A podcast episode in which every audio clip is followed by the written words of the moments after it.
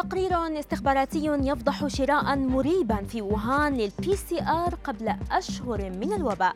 اليونيسيف تقول إن كورونا قد يتسبب بتدهور الصحة العقلية بين الأطفال والشباب، ودراسة تكشف أن أوائل الثلاثينيات هي المرحلة العمرية الغامرة بالسعادة. أبرز أخبار الساعات الأربع والعشرين الماضية في دقيقتين على العربية بودكاست.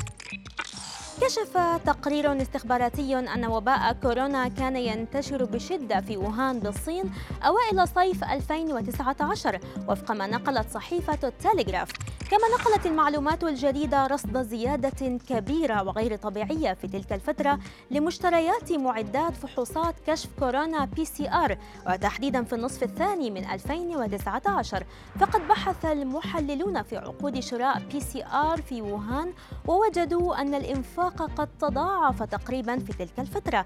كما تم نقل البيانات والنتائج إلى مسؤولين حكوميين أمريكيين وسط تكهنات متزايدة بأن الفيروس هرب من مختبر في ووهان وتم التستر على وجوده لعدة أشهر. ذكرت اليونيسف أن فيروس كورونا أدى إلى تدهور الصحة العقلية بين الأطفال والشباب حول العالم. وأشار التقرير إلى أن حوالي 80 مليون مراهق تتراوح أعمارهم بين 10 و 14 عاما يعانون من مشكلة صحية عقلية تم تشخيصها بالفعل ويشكل القلق والاكتئاب حوالي 40% من هذه المشاكل.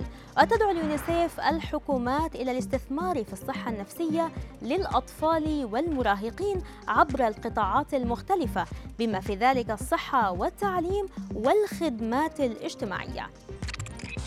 على الرغم من الفوائد الكبيرة للأسماك إلا أن العلماء حددوا نوعا منها باستطاعته دعم الجسم بالإضافة إلى محاربة الالتهابات بشكل فعلي.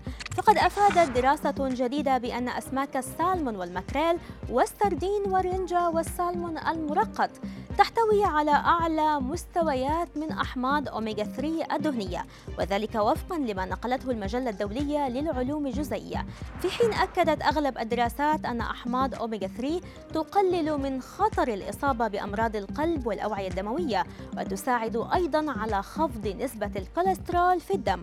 والأهم من ذلك أنها تساعد على محاربة الالتهابات.